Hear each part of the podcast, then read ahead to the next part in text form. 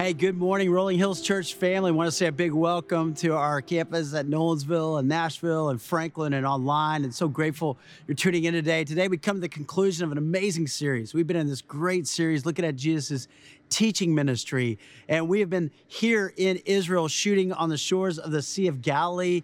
And it is just beautiful, as you can see behind me. Uh, and this is where Jesus did so much of his ministry. He called his disciples. Now, today, you can see we've got a highway behind us. We've got lots of things that are happening here. But if you look across, you can see ancient Capernaum. And Capernaum is where, you know, Jesus' disciples, Peter, that was where their fishing business was. There was so much of their life, and they lived. Peter and Andrew, James and John were in that area. And if you remember in Mark chapter 1, in Mark chapter 1, Jesus was there and he went to the synagogue, it tells us, in Capernaum. And on the Sabbath, he began to teach and he was healing. And, and, as he taught, it says here in verse 27 the people were so amazed and they asked each other, What is this? A new teaching and with authority. And, and I love that right over there, right? As Jesus is teaching in the synagogue, and people say, What is this?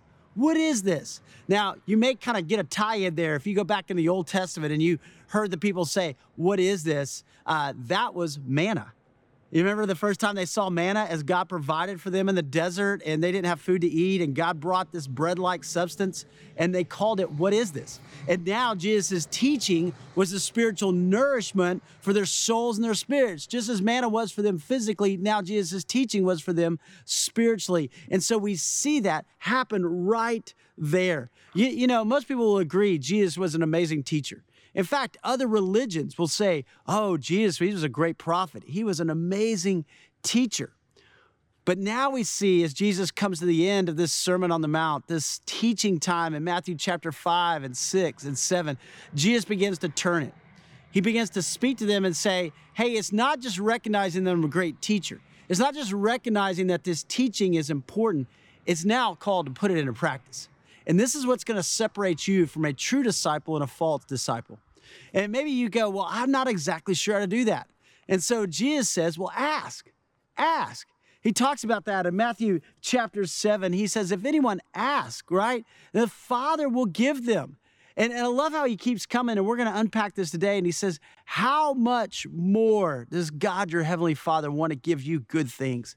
You, you know, as a dad, I have three daughters, and I love my daughters. I mean, Grace is 15, and Mavry is 13, and Kate is 10, and they are amazing, and I love them so much. And I got to tell you, I, I try to watch what we spend on a lot of different things, and, you know, I hate spending money or wasting money, but when it comes to my girls, I'll buy them something, you know, I'll spend them. And they go, Daddy. And I'm just like, okay, you know, and there's something about that. Think about that in your relationship with God.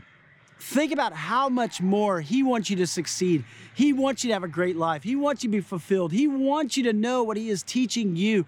And so, as we conclude this study, that we pray and say, God, what do you want me to learn from this? How do you want me to put it into practice? Because Jesus will then say, right, there is a narrow gate and there is a wide gate.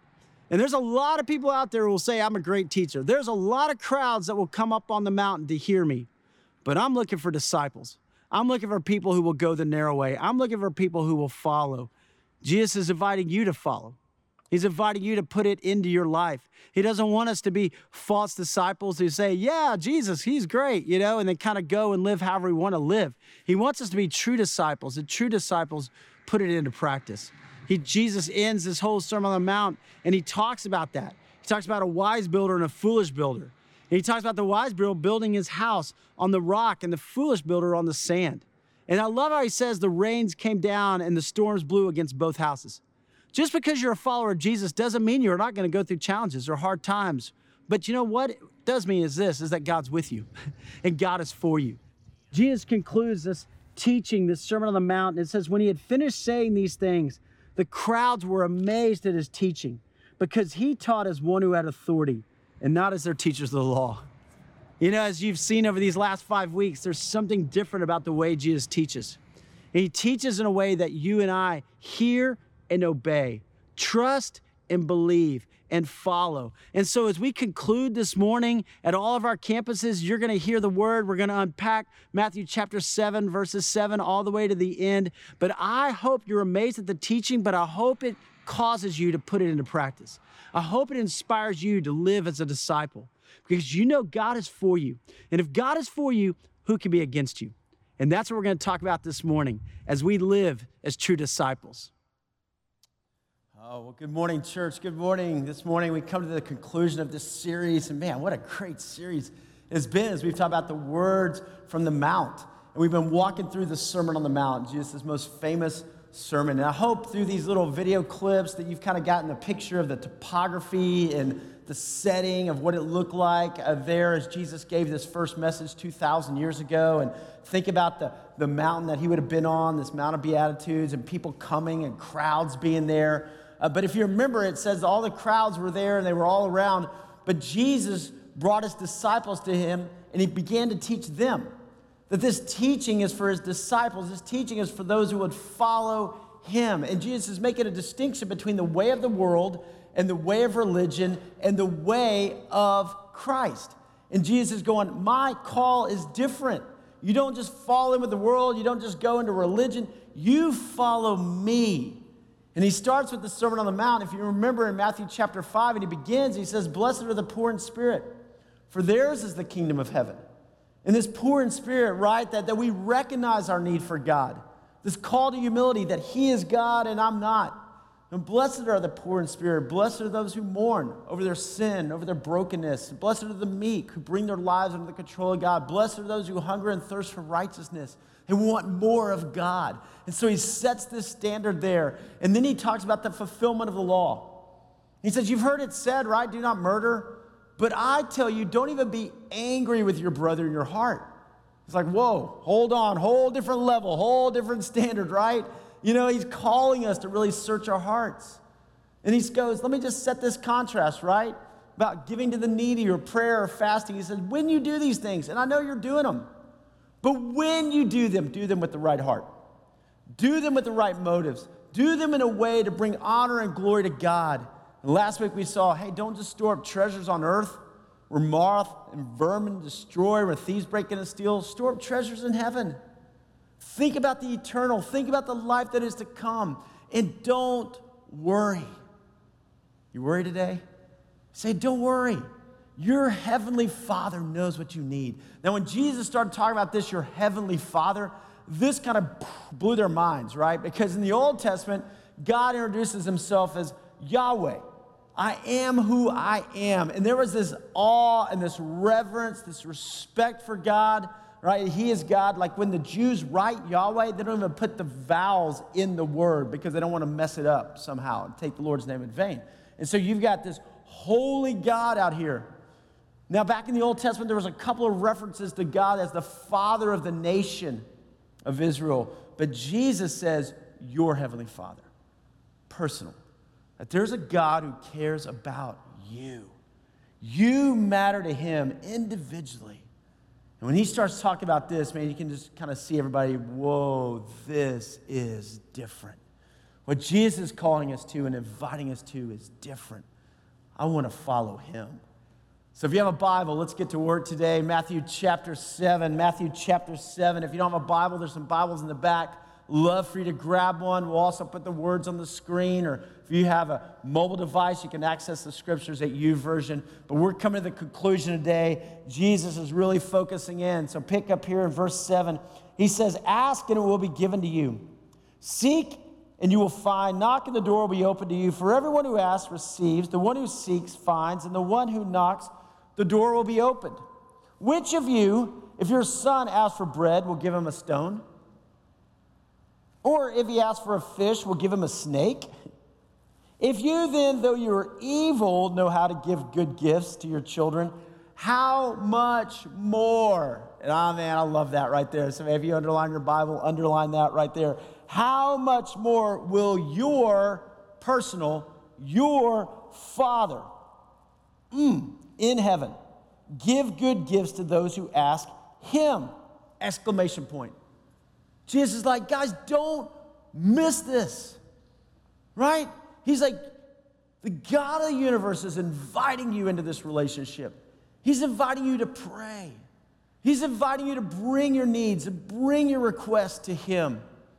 And I love how Jesus gives this illustration that, that we would all get, right? If you're a parent in the room or a grandparent or an aunt or an uncle, he says, if your son comes and asks for, for bread, are you going to say, huh, no way, I'm just going to give you a stone? You wouldn't do that.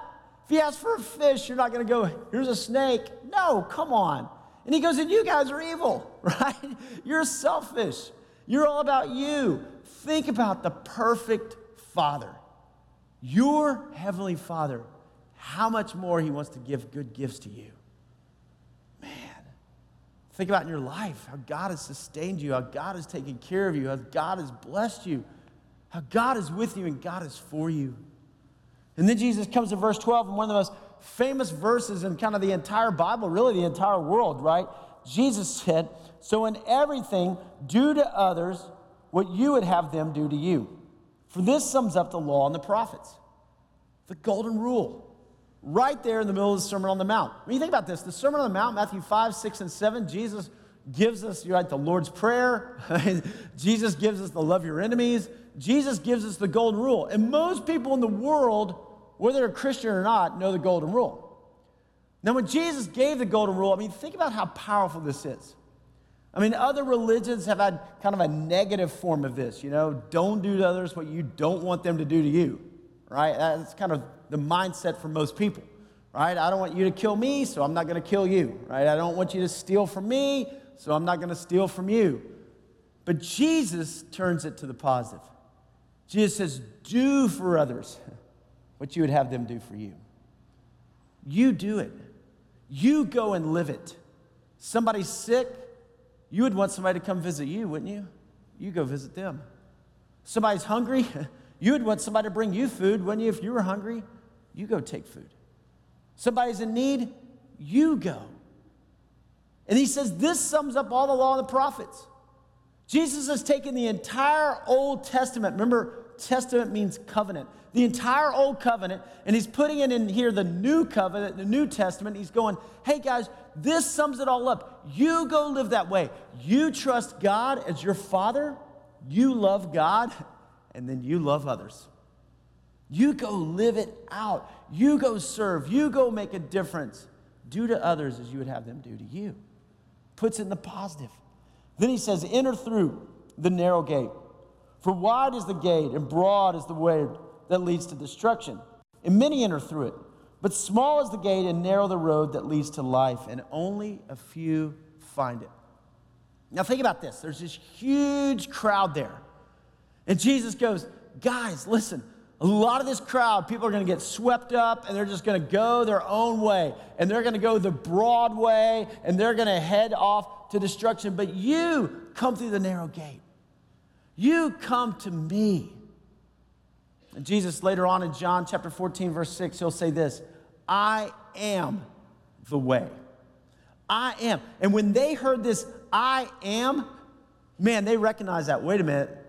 I am Yahweh, right? I am. So you go back to the Old Testament, anybody used I am, that was like, whoa, whoa, whoa. They're putting themselves up on the level with God. And he says, I am the way. I am the truth. I am the life. No man comes to the Father but through me. And this wasn't Jesus being exclusive, this was Jesus saying, Here's the invitation. Guys, you're going off a cliff, you're headed to destruction. Whoa, stop. Here is life, here is hope, here is joy, here is peace. Come this way, come follow me. Jesus is inviting them. Broad is the way. Man, we see that in the world today, right? So many people is just like going off, just following the ways of the world, just kind of living life, living for myself, living for what brings me pleasure. Jesus is going, Oh, there's so much more for not only this life, but for the life to come. Come, follow me. Then he said, Watch out for false prophets. They come to you in sheep's clothing, but inwardly they are ferocious wolves. By their fruit, you'll recognize them. Do people pick grapes from thorn bushes or figs from thistles? Likewise, every good tree bears good fruit, but a bad tree bears bad fruit. A good tree cannot bear bad fruit, and a bad tree cannot bear good fruit. Every tree that does not bear good fruit is cut down and thrown into the fire. Thus, by their fruit, you will recognize them. Jesus goes, you know, some people can say whatever they want to say, but you can look at their life and tell how they're living. Right? You look at a tree and you go, man, that's an apple tree. Why? Because it has apples on it. It's like that makes sense, right? There's an orange tree. It has orange on it, you know? He's like, look at your life. Look at people's lives. Look at how they're living. By their fruit, you will know them. And so we come, we kind of start to look at our lives. And we go, does my life look more like the world? or is my life looking more like Jesus? Not that I've got it all figured out, not that I got all the answers, but man, what is the fruit of my life? And he goes, Be careful because there's people who are going to say, Hey, this is the way. And you're going, Whoa, whoa, whoa, whoa. Your life doesn't add up with this. Your, your life doesn't add up with Scripture. You're not producing spiritual fruit in your life. I'm going to come back to the Word of God. So he says, Not everyone who says to me, Lord, Lord, will enter the kingdom of heaven but only the one who does the will of my Father who is in heaven. Many will say to me on that day, Lord, Lord, did we not prophesy in your name, and in your name drive out demons, in your name perform many miracles? Then I will tell them plainly, I never knew you. Away from me, you evildoers. That's strong, okay? But look, here's what I want you to get, right? There were Pharisees, there were religious leaders back in this day. There were people that were leading the people down to religion. And, and, he's going, you know, they're doing a lot of things in the name of God, but, but they're missing me. And if you underline, again in your Bible, underline that verse right there where he says, Then I will tell you plainly, I never knew you. What's he saying? It's about a relationship. Don't miss that, guys. It's about a relationship with God. It's not about religion. It's not about, hey, I get all my life perfect and figured out, I get my stars and my check marks. It's about a relationship with God that we know Him and He knows us. And God is drawing you to Himself, and God is inviting you into this relationship. And there comes a time when we say, God, I yield my life to you. You are God, I am not. And God, I want a relationship with you. And one day we'll hear Him say, Well done good and faithful servant. You know, God knows your name, but it comes when you submit your life to Christ. Therefore, anytime you see a therefore, you say, What's it there for? He's tying all this together, right? He says, Therefore, everyone who hears these words of mine, and notice there's an and there, right? You can hear the words. Today you can be here, you can hear all of it, right? But and puts them into practice is like a man, wise man who built his house on the rock. The rain came down, the streams rose, and the winds blew and beat against that house, and yet it did not fall, because it had its foundation on the rock. But everyone who hears these words of mine does not put them into practice is like a foolish man who built his house on sand. The rain came down, the streams rose, the winds blew and beat against that house, and it fell with a great crash. When Jesus had finished saying these things, the crowds were amazed at his teaching. Right? They were amazed. Like, whoa, we've never heard this. We've just heard about the world. We've just heard about seeking pleasure. We've just heard about the, we've just heard about religion. And we have to show up at the temple three times a year. That we have to offer this sacrifice. We've just heard about that. We've never heard about a relationship with God as our heavenly Father. They were amazed at his teaching because he taught as one who had authority and not as their teachers of the law. All right, guys, if you're taking notes today, I want you to get this. Man, this is so important. I mean, we're seeing the very words of Jesus right here. So look at this. First of all, you see the gift of prayer. The gift of prayer, right? Jesus says, Ask and it'll be given to you, seek and you will find, knock and the door will be open to you. For everyone who asks, receives, and the one who seeks finds, and the one who knocks, the door will be opened. How often do you pray? You know, so often what I find with most people is like, well, I'm just too busy to pray. Right? I got so much to do today. I got to get up and get after it, man. I got to crush it because there is a lot going on in my life. You're like, wow, how often do you pray? And here's the God of the universe. Here's the God who created all that there is. Here's the God who created you inviting you to have this relationship with Him, inviting you in to ask. to bring your request before Him. See, I believe this God answers every prayer we pray. And He answers in one of three ways. He answers yes. We love that. We're like, well, yeah, thank you, God. You know, we love when He just answers prayers immediately. And I bet if you look back over your life, you can go, man, there has been prayer after prayer after prayer that God has answered. There have been times when I've just thought, man, I had no hope or no help, and God came through. In fact, you're here today. You've got clothes on, you've got food to eat, you've got shelter, you've got all this stuff. I mean, God has answered prayer in your life. But sometimes God answers no. We don't like that prayer as much.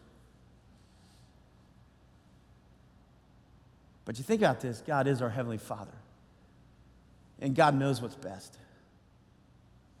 And I bet if you look back over your life, you're probably pretty happy sometimes that God did answer no. There were probably some prayers that you prayed, you're like, sure glad I didn't end up, end up with her, you know, I'm glad I didn't end up with him, you know, I'm glad, I, glad that didn't work out, God, thank you. Now, at the time, I was not real happy about it, but, but thank you. And we know if you're a parent, right, your kids will be like, man, I just want to have chocolate for every meal. And you're like, okay, I mean, I, mean, I want to give that to you, but I want you to be healthy. And there's times that God answers no. But there's also times that God answers wait. God answers wait. I know what's best for you. Hold on. I haven't given up on you, so you don't give up on me. And maybe you're here today in a time of waiting. Man, God's with you. And God's for you, and the best is still to come in your life. You hold on to Him. You hold on to Him. Look at this one. What are you asking God for in your life today? What are you asking that, that only God can do? And I think sometimes as, as, Christians, we just kind of go, okay, I'm going to pray benign prayers, I'm going to pray small prayers. But man, God's asking us to be bold. Who are you praying for to come to know Jesus? Who are you praying for to, to be redeemed in their life, restored? Who are you praying for? You know, they would see a miracle or see a blessing. What are you praying for today? And if you don't have like specific things that you're praying for, I just want to challenge you and encourage you write some down. And go, God, I'm going to bring them to you. You said ask and you will receive. God, I'm going to be bold. I want to bring these before you. The goal of prayer is not simply to get what you want, but to know God. The goal of prayer is not simply, hey, God, you're some cosmic Santa Claus up there, right? You're just some vending machine, and if I show up for church enough and get the right check marks, and God, you know, you got to honor that, you got to do that. No, the goal is to get to know God. The goal is for us to grow deeper in our faith and stronger in our faith and more committed to Him. So that's why He says, ask. You be in right relationship with God. Look at this one the danger of cultural Christianity. The danger of cultural Christianity. You know, back then they had cultural religion, right? Back in the Old Testament, when God gave the law, the law was meant to lead people to Him. But they began to worship the law. They began to make it all about the sacrifices and they made it all about these rituals and, and regulations. And he's going, Whoa, whoa, whoa, whoa, whoa, you missed me. You forgot about me. But the same thing can happen today. A lot of people go, well, we, we live in the Bible Belt, right? Everybody's a Christian. You know, it's the Bible Belt, right? I mean, no, no, no, no, no. There comes to a personal relationship with God. It's not just cultural Christianity. I'm so glad you're at church. But being here doesn't make us a believer. Jesus says, enter through the narrow gate. For wide is the gate and broad is the road that leads to destruction, and many enter through it. But small is the gate and narrow is the road that leads to life, and only a few find it. Right? Hey, being at church doesn't make you a Christian. Now, it's important. We need to be at church. We grow deeper in our faith. It's where we meet God, it's where we dedicate the first of our week to Him. We need this time desperately. But we come here to worship out of an overflow of what God's doing in our life. But there must be a time where we've committed our lives to Christ because only a relationship with Jesus Christ makes you a Christian. And there comes a time for every one of us as God is drawing us to Himself that we say, Jesus, yes, I want to follow you. I want to commit my life to you. For me, it was when I was eight years old. When I was eight years old. I was blessed to grow up in a Christian home. I was blessed to have godly parents. I'm so thankful. But it wasn't just being at church. I knew when I was eight years old that I needed a Savior. I knew that was sinful. I knew there was something wrong. And I got down on my knees by my bed and I said, Jesus, I want you to be the Lord of my life. Come into my heart.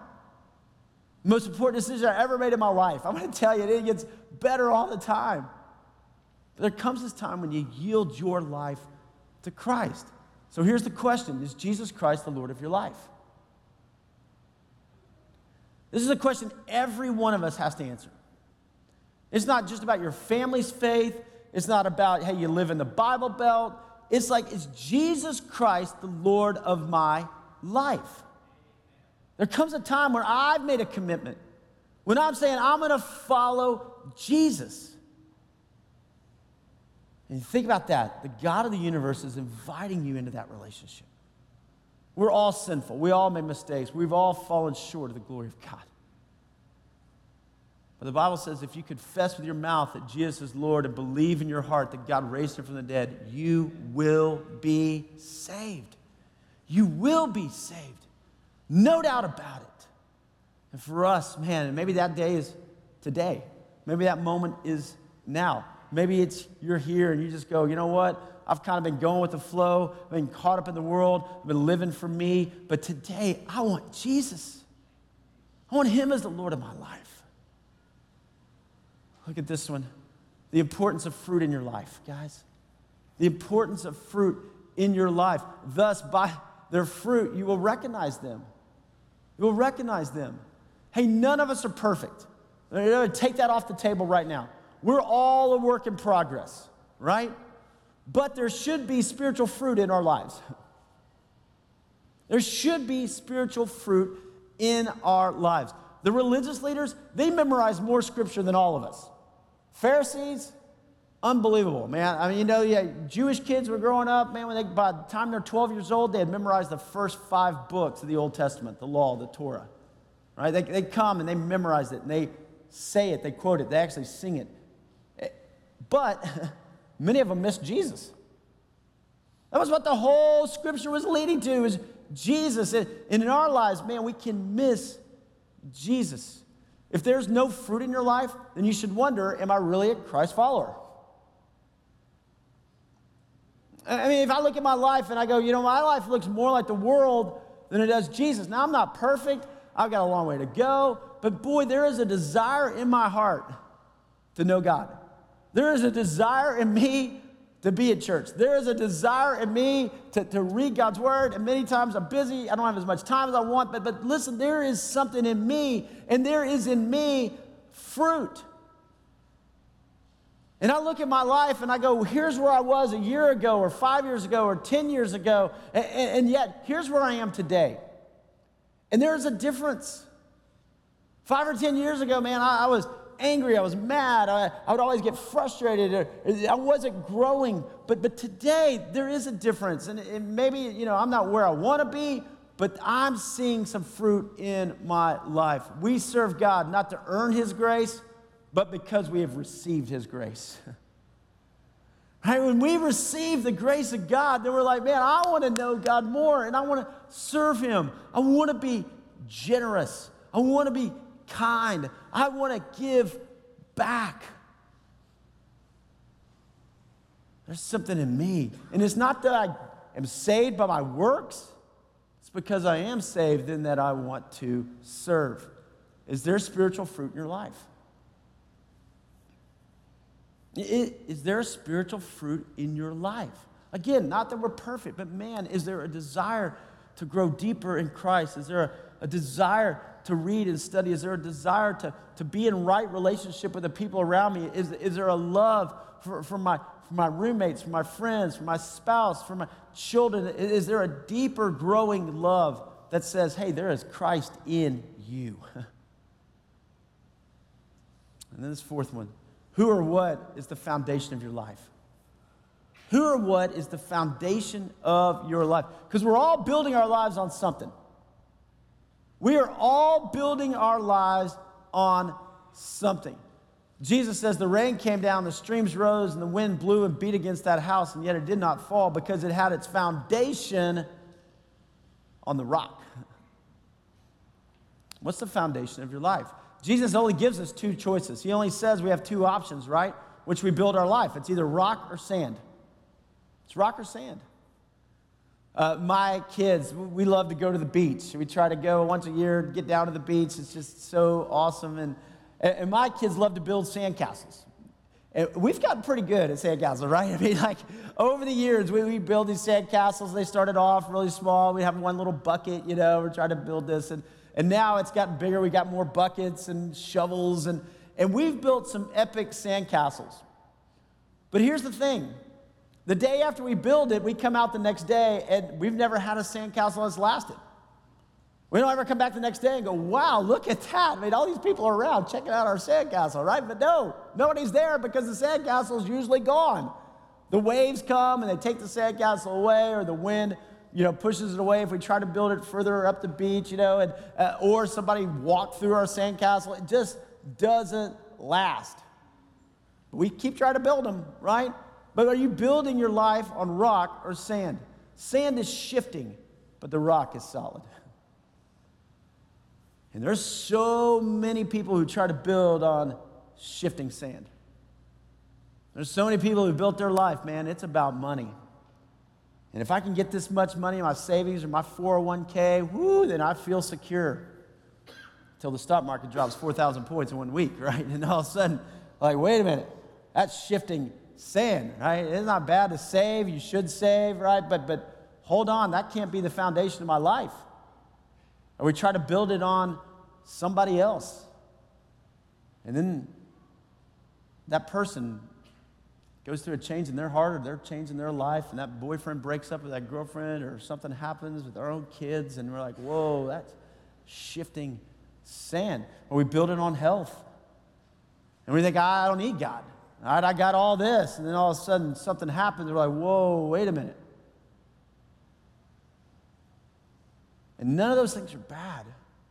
But we have to keep coming back to what is the foundation of my life because everything else is shifting. It's only one rock that is solid. The storms come against both houses. I want you to see that. When Jesus told this parable, he said, The rain and the streams and the storms came against both houses. And if you are in Christ, you're going to go through challenges. It's how you get stronger. it, it is. We don't like going through challenges, but Jesus went through challenges. Jesus said, In this world you will have trouble, but take heart. I've overcome the world. You hold on to me. There is only one rock that lasts for this life and for eternity, and it's Jesus. Jesus Christ. Jesus. And for you and I to say, man, I want my life to be about Him.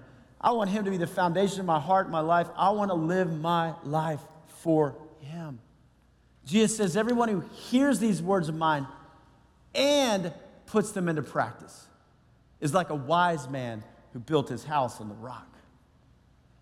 About six weeks ago, I was sick. I don't like being sick. I just hate being sick, right? And, and, and, as a guy, the last thing I wanted to do was go to the doctor, okay? You know, like I'm fine, I'm fine, I'm fine. I keep getting worse, I keep getting worse. And finally, Lisa's like, You gotta go to the doctor. And I'm like, I don't wanna go to the doctor. I'm a man, you know, like I can handle this, right? And finally, I like went to the doctor. I get to the doctor, and doctor goes, You're sick. And I'm like, Thanks, doc. That's why I'm here, right? I know that. And he's like, No, you're really sick, right? And so you got this bad infection, and, and I'm gonna give you this medicine and you'll probably be better in about 10 days.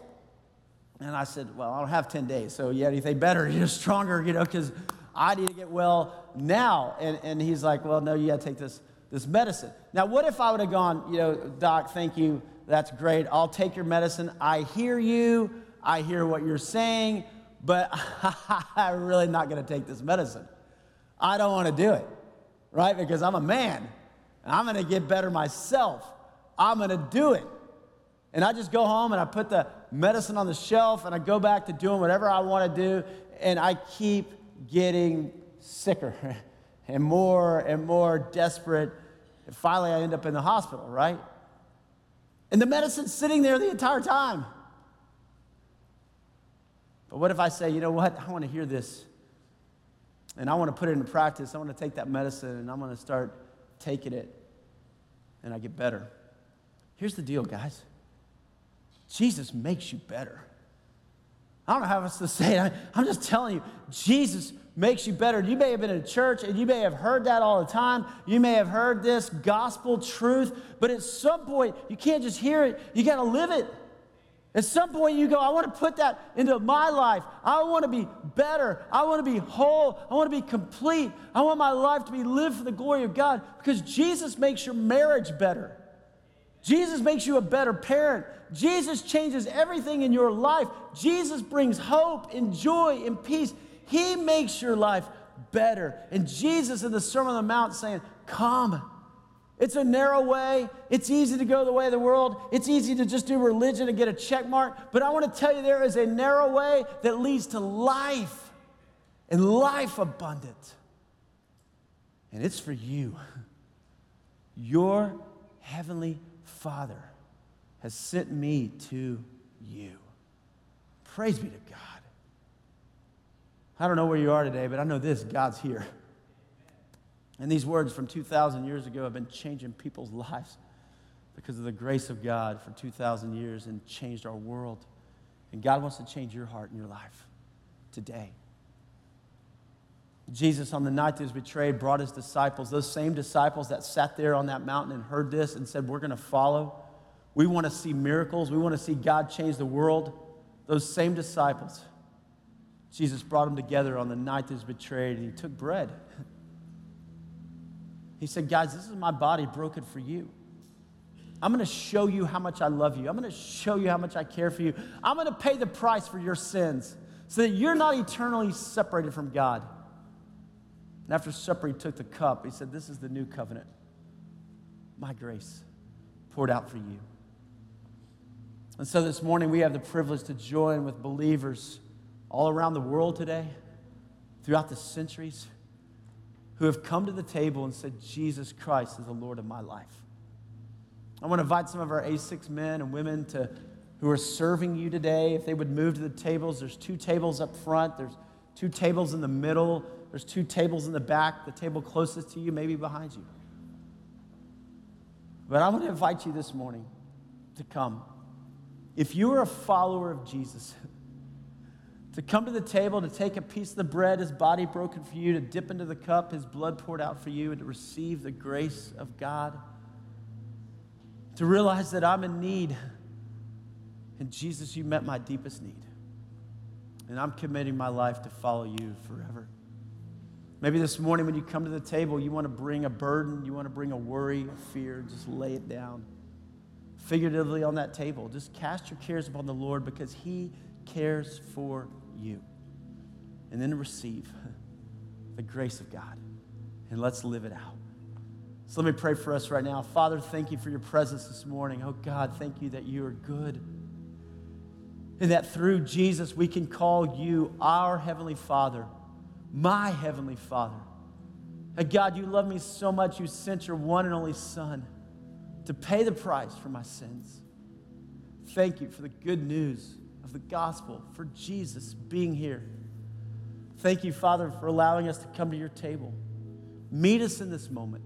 I pray for anybody here, God, who, who's never received you, that this morning they would open their heart and say, Jesus, I want you to be the Lord of my life. Forgive my sins, redeem me, restore me. And for those of us, God, who are disciples of yours, Father, grow us stronger, grow us deeper, grow us more passionate about you in our day and our generation. So we come to your table to dedicate our lives to you, both now and forever. In the name of Jesus, we pray and we come. Amen. Amen.